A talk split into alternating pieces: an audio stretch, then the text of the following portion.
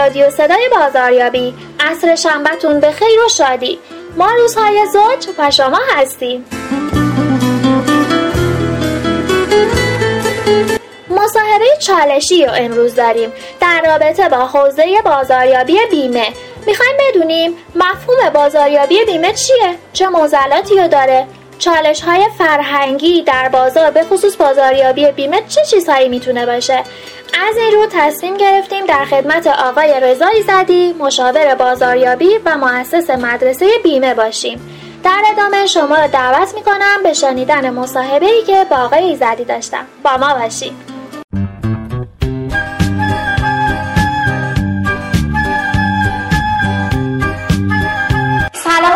ایزدی خیلی خوش اومدید به رادیو صدای بازاریابی. سلام عرض می‌کنم خدمت شما و شنوندگان محترمتون. بسم الله الرحمن الرحیم. من ایزدی هستم مدیر مدرسه بیمه. کارم رو از سال 77 شروع کردم. با صنعت بیمه. خاطرات تخشین زیادی دارم. یادمه که کیفام می‌گفتم دستم می‌رفتم تو خیابون برای بازاریابی. اون موقع مثل الان این کلاسایی که هست نبود. تجربه. همه چی تجربه بود. داره من یادم حتی دنبال کتاب میگشتم کتاب پیدا نمی‌کردم. مثلا یه چیزی بخونم که یه مقدار اطلاعاتم زیاد بشه بدونم چی کار باید بکنم. یه کتابی بود که چگونه روی دیگران تاثیر بذاریم. خب من به روانشناسی علاقه داشتم مطالعه می‌کردم این مطالب. اون کتاب خوندم خیلی کمک کرد. استادی نبود کلاسی نبود. چیزی وجود نداشت. و ولی بخاطر اون شرایطی که تو صنعت بیمه حاکم بود قدیمی تره به ما یاد نمی‌دادم ما چیکار باید بکنیم. یکی دو بار من یادم مثلا خب من آدم کنجکاوی بودم. توی شعبه از دوستان میپرسیدم گفتم که اینو باید چیکار کنم؟ مثلا نماده قدیمی تر رو می‌گرفتم می اومدن اونجا میدیدمشون میگرفتمشون به حرف می‌گفتم من اینجا مشکل خوردم. راهنمایی می‌کردم. بله. خب شرایط خیلی فرق می‌کرد با الان. الان خدا رو شکر به وفور نعمت زیاده کتاب های بازاریابی کتاب های در خصوص فروش دوره های آموزشی مختلف چه تو زمین بازاریابی فروش ارتباط با دیگران NLP و دورهایی که الان هست. دستم زیاد شده باز خدا رو شکر. خیلی افراد زیاد دارن این کار رو انجام میدن. این انتقال تجربه به نظرم یه فرصت خیلی خوبه برای جوانایی که می‌خوان کار تو بازار شروع بکنن. خب درسته یه مبلغی باید پرداخت کنن برای سر این کلاس بشینن. ولی به مراتب وقتی محاسبه می‌کنید خیلی ارزون تر در میاد. تا اینکه مثل من بخواد که خودشون تجربه کنن باید مثل من سالها وقت بذارن عمرشون رو بذارن. اشتباهات رو در بیارن بله چون برای تجربه است این آزمون و خطاست تا شما بیا یه مسئله رو یاد بگیری یه دفعه می‌بینید 4 5 سال عمرت رفت. درست. این 4 5 سال خیلی ارزش داره. یه روزش ارزش داره. ما الان توی دورانی داریم زندگی می‌کنیم. به نظر من اگر که شما امروز یک ماه کار نکنی حالا تو بازار امروز عرف میگن که یه روز. اگر یک روز کار نکنی سه روز میفتی عقب. بعد بعد چهار برابر تلاش کنی که اون سه روز عقب رو جبران کنی. چیزی که از همه جوونا می‌تونن استفاده بکنن. یه مبلغی رو پرداخت می‌کنن. همیشه بهم میگن مثلا هزینه فلان کلاستون چنده؟ منم عصبانی میشم. میگم نگید هزینه. اینکه این کلاسی که شما میای هزینه بشه یا سرمایه گذاری بشه کاملا بستگی به خودتون داره. تو می‌تونی مطالبی که اینجا یاد گرفتی رو تو هر کلاسی فرق می‌کنه بری و اجراش بکنی بیرون. وقتی اجرا می‌کنی نتیجهش رو می‌بینی. رشد سریعتری داری. اشتباهات رو دیگه تکرار نمی کنی به هر حال استادی که میاد همه رو میگه دیگه. می‌تونی هم از کلاس رفتی بیرون اون جزوه رو ببندی بذاری کنار و به همون سبک و روال گذشته ادامه بدی در این صورت کل مبلغ رو ریختی دور و واقعا عبارت هزینه که میگن اونجا هزینه کرد. چیزی هستش که من یه مقداری روش حساسم. برای همین توضیح دادم. اصلا بازاریابی بیمه مفهومش چیه؟ ببینید بازاریابی بیمه اصلا خود عبارت بازاریابی یه مقدار بد جا افتاده تو مملکت ما. حالا شاید به خاطر نوع ترجمهش بشه تو مردم بحث فروش به عنوان بازاریابی جا افتاده دقیقا. بازاریابی مربوط میشه مدیران ارشد شرکت ها که من الان راجبش صحبت می‌کنم باهاتون در خصوص هم که اونها طراحی محصول می‌کنن روش های توزیع و تیم فروش و و فرایند بازاریابی که خودتون خیلی بهتر از من می‌دونید اون فرایند رو اینها میچینن و مدیریتش می‌کنن اون میشه بازاریاب. نماینده یا عامل فروشی که توی خیابون میره توی جای مختلف میره سازمان های میره و بیمه رو توضیح میده اون فروشنده است. و حالا به خاطر این اصطلاحی که توی مردم جا افتاده میگن بازاریاب ما میگیم بازاریاب اشکالی نداره. ولی خب بحث بازاریابی بیمه از بحث طراحی محصول شروع میشه. توی کشور ما بیمه خوب یه صنعت وارداتیه مثل خیلی صنایع دیگه. متاسفانه کار تحقیقاتی و پژوهشی خیلی کم میشه توی صنعت بیمه. نیومدن ببینن مردم چی می‌خوان. کار تحقیقاتی صنعت بیمه نمیشه.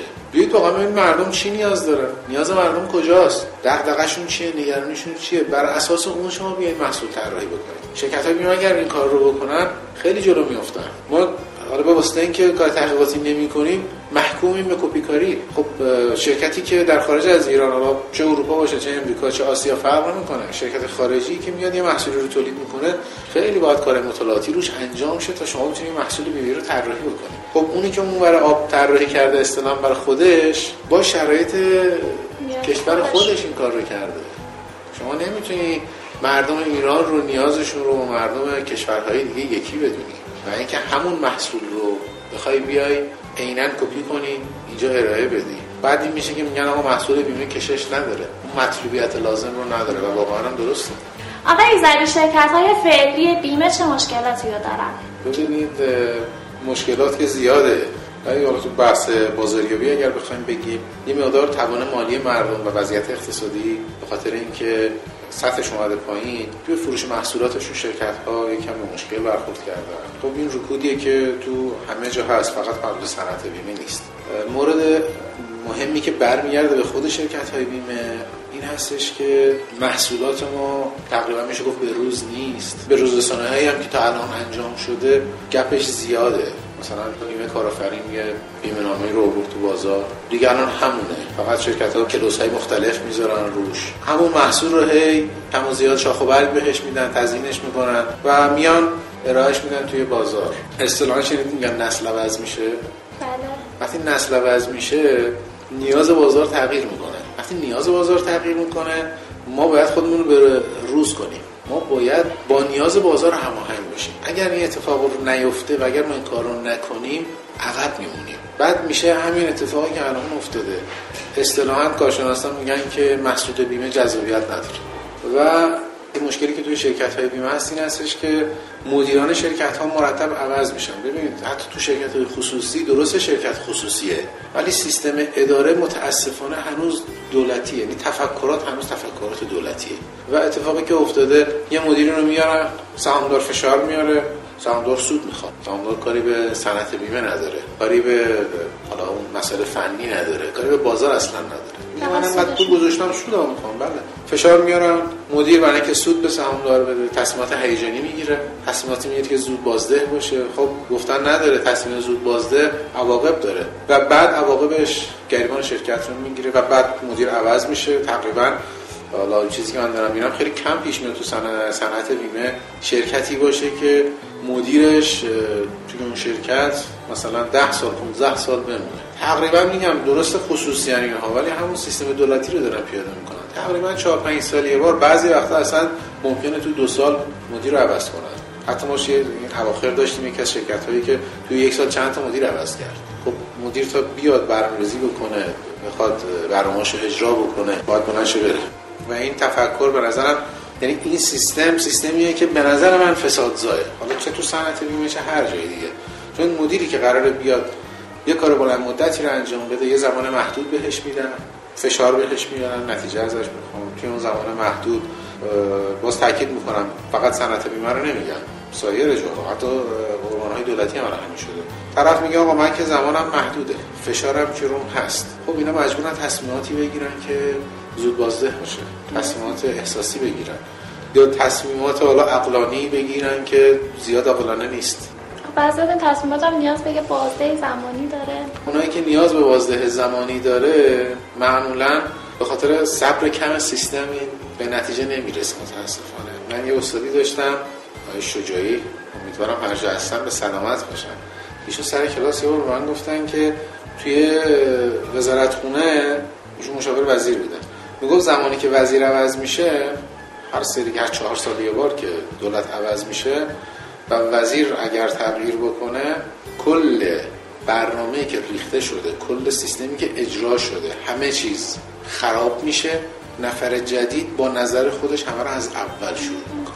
که من حتی بحثم شد با ایشون. گفتم آخه مگه میشه؟ یه بچه پنج ساله اینو می‌دونه که نباید از صفر شروع کرد. تو مملکت ما یه عادت بدی که بین مدیرا رواج پیدا کرده اینه که ما مرتب چرخ از اول اختراع البته این برمیگرده به اخلاق بد ما به نظرم. ببینید. کار همدیگر قبول نداریم. دقیقا الان من میام آقا نشسته اینجا. چهار سال کار کرده. خب بالاخره نمی‌تونم هیچ وقت اصلا امکان پذیر نیست که بگم آقا این هر چی کار کرده همش خطا و خراب بوده. مثلا این عاقلانه نیست. بالاخره چهار تا کار خوب انجام داده دیگه. نمیشه که همه کارش ایراد داشته باشه که. میام همه رو می‌زنم از اول خراب می‌کنم.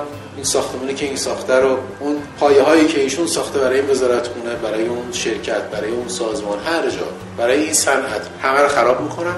دوباره از صفر شروع می‌کنم پیریزی کردن. از صفر شروع می‌کنم می‌برم بالا. قافل از اینکه بعد از من دوباره بعدی همین کار رو با من می‌کنه. بعد دوباره صفر می‌کنه بعد دوباره از اول. حتی یه محضری داریم سر کلاس دانشجو میاد بالا دانش پذیر میاد استاد رو قبول نداره. این دیگه خیلی حرفه. ببینید وقتی میاد میگه من خودم بلدم. خب شما که خودت بلدی اینجا چیکار می‌کنی؟ اگه شما انقدر عالم دهری که نیاز به هیچ نوع آموزشی نداری سر هر کلاس می‌بینی همه رو خودت بلدی خب نه. متاسفانه یه موزل دیگه که ما داریم تو این زمینه بحث توهم دانشه. توهم دانش از جهل بدتره. اون زمانی که شما وارد یه فضایی میشی فضای آموزشی و تو ذهنت اینه که من بلدم این من بلدم فیلترهای ذهنی شما رو باز می‌کنه. میبنده معذرت می‌خوام. وقتی ذهن شما فیلترش بسته بشه هیچ چیزی وارد مغزت نمیشه. ذهن جهت گرفته. شما پیش داوری داری کلاس رو گوش میدی. وقتی با پیش داوری گوش بدی دنبال یاد گرفتن نیستی. اونجا دنبال آتو گرفتن از استادی. اونجا دنبال تایید دانستهاتی دنبال اینی که من چی بلد بودم؟ آقایی که گفتم بلد بودم. ببینید به فرض میگم کلاس ده قسمت ده تا مطلب داره. شما فقط میگه دنبال مطلبی که خودت بلدی که به خودت بگی ای بر من اینو بلد بودم. دنبال اون جدیداش دیگه نیستی. اگر از اون ده تا مطلب پنج تاش جدید باشه پنج تاش جزء دانسته های شما باشه شما فقط دنبال اون پنج تا میگردید و به کل پنج تا مطلب جدید رو یاد نمی‌گیری. مثلا این یه بحث علمیه بحث فیلترهای ذهنی. و آزمایش های مختلفی هم رو شده اثبات هم شده. این داستان قبول نداشتن ما تو کلاس هم داریم. فقط مختص مدیران نیست. متاسفانه این فرهنگ بد همه جا هست. حتی تو خونه هم هست. حتی ممکنه واسه اختلاف خانوادگی بشه. به شخصیت آدم برمیگرده نه؟ چون باور طرف دیگه میگه خودش می‌خواد ثابت کنه ما ایرانی ها آدم احساسی هستیم. خیلی دوست داریم دیده بشیم. هممون ما ایرانی ها یا فکر نکنید من از کره ماه اومدم یا از خارج اومدم؟ نه من ایرانی هم. ایرانی ها دوست دارن دیده بشن. و چون دوست دارن دیده بشن یه وقتی رفتاری که نشون میدن از خودشون کاملا احساسیه. منطقی پشتش نیست. و این رفتار وقتی تکرار میشه میشه جزء عادت هاشون توی نهج البلاغه من یه جمله خوندم که شاید به جرئت بگم یک سال فکر مشغول کرده یک سال خیلی آدم یک سال به جمله فکر بکنه. مراقب افکارت باش که گفتارت میشه. مراقب گفتارت باش که کردارت میشه. مراقب کردارت باش که شخصیتت میشه عادتت میشه و مراقب عادتت باش که شخصیتت میشه. و این سیک همجوری ادامه میده از فکر میشه. بله. همه چیز در فکر نیست خوشبختی بدبختی عادت خوب عادت و همه اینها از طرز فکر ما شروع میشه و از همون نگرشی خدمتتون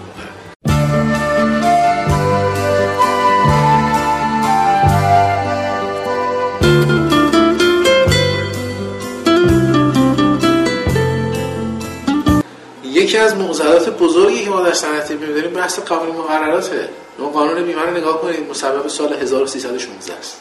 1316 مردم چجوری زندگی می‌کردن؟ امکانات چجوری بود؟ اصلا فکر کنم الان یه آدمی که تو اون سال زندگی می‌کرده بیاریش تو این سال احتمالاً روانی میشه. شاید ده سال طول پیش خوش این شرایط بده.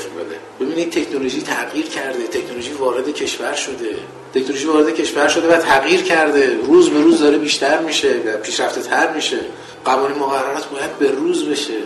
ما زمانی توی کشور ماشین دودی داشتیم. ماشین های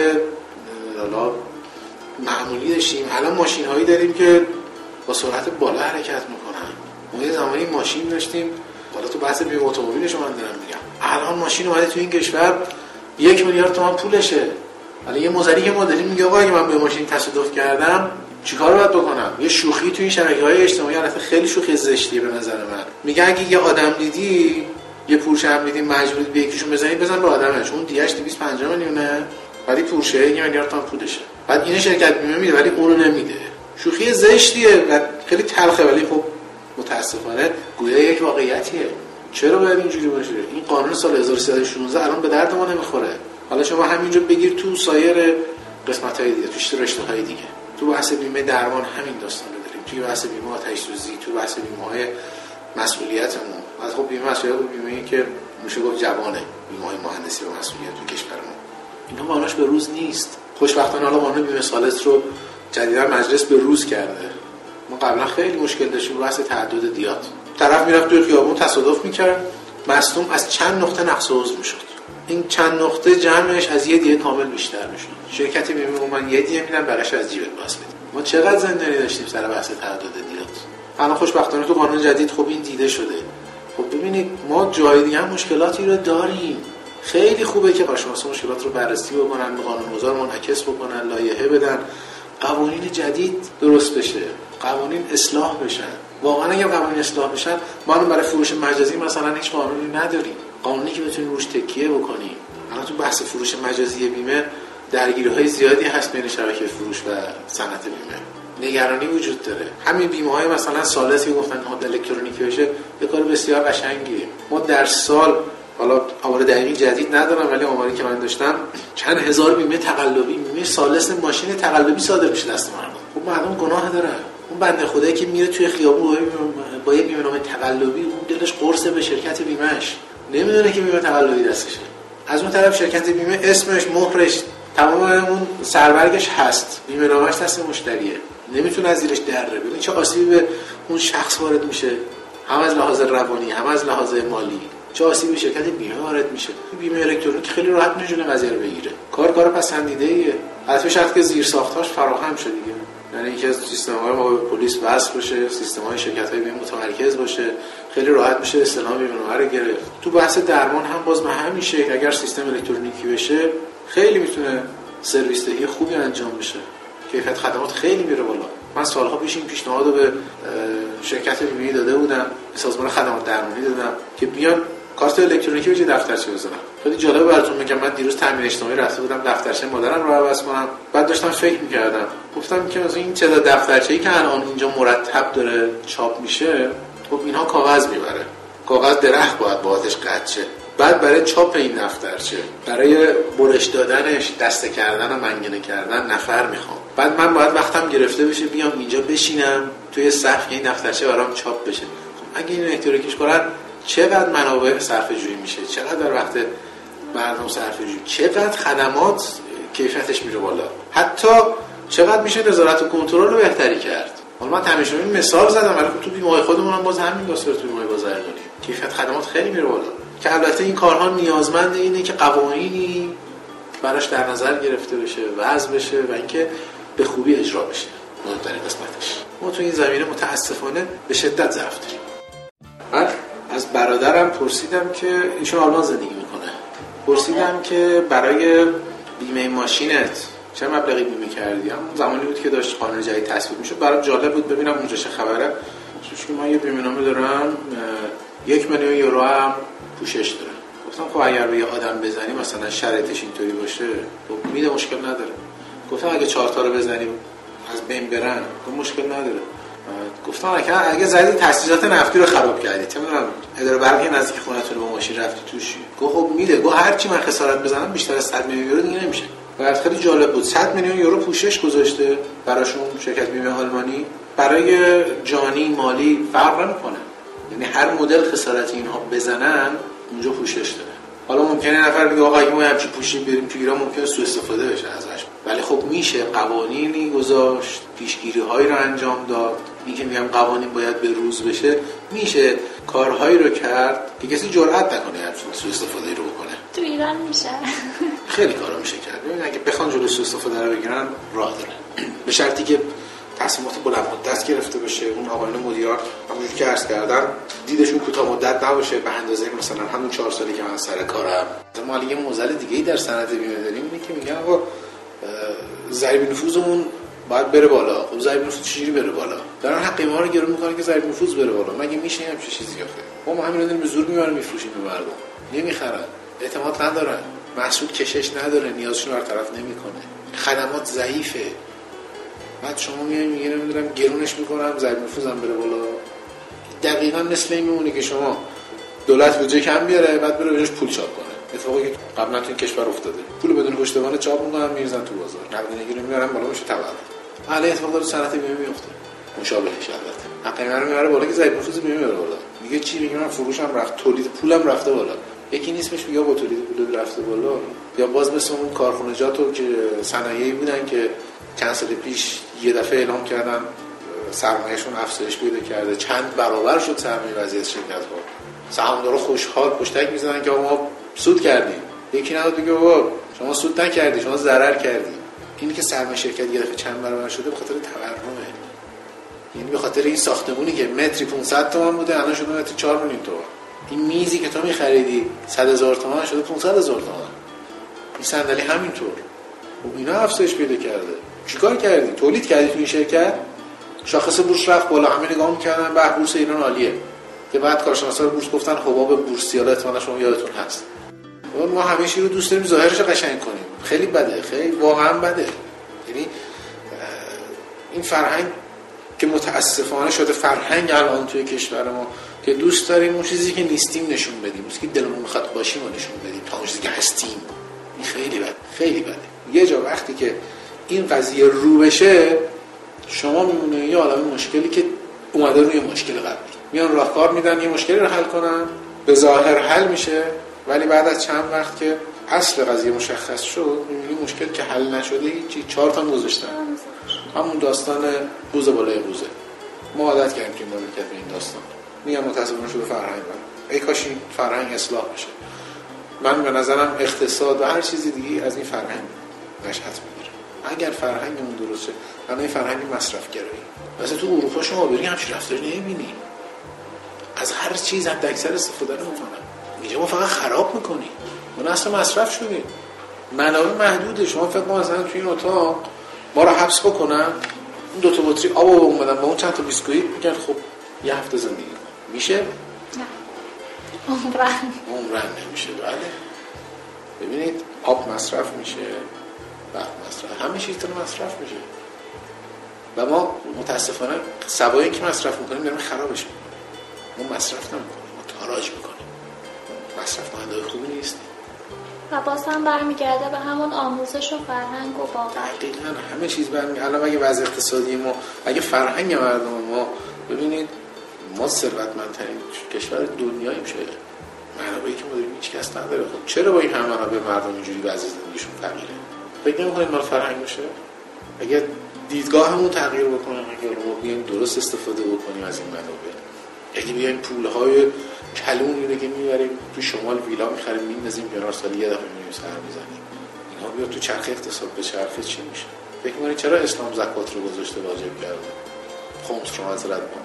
پول راکت شد بعد یه پنجمش بدیم. پول نباید راکت شد مدام باید در چرخش بشه. ممنون که امروز به ما وقت دادین. مصاحبه خیلی پرباری بود. زنده باشید. منم از شما ممنونم. امیدوارم که مسئولین هم بشنون این مصاحبه رو و هر چی دلشون خواست به من بگن اب نداره. فقط یه راه چاره بیاندیشن و اینکه راهکارها رو خودشون خیلی اطلاعاتشون بیشتر از منه. من این رو واقفم بهش. کارشناسان خوبی هم دارن. فقط خواهشی که دارم به نظرات کارشناسان اهمیت بدن گوش بدن. و اینکه واقعا یه فکری بکنن که صنعت بیمه از این حالتی که داره در بیاد. از شما هم ممنونم و از مجموعه خوب تیم بی آقای دکتر درگی و برای شما هم آرزوی سلامتی و موفقیت دارم. متشکرم. خدا نگهدار. زنده باشید. خدا نگهدارتون باشید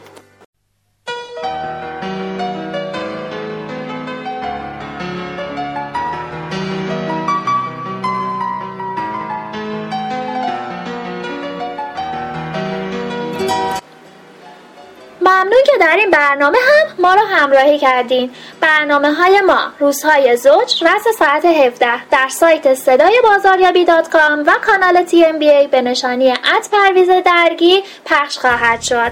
تا برنامه دیگه شاد باشین خدا نگهدار.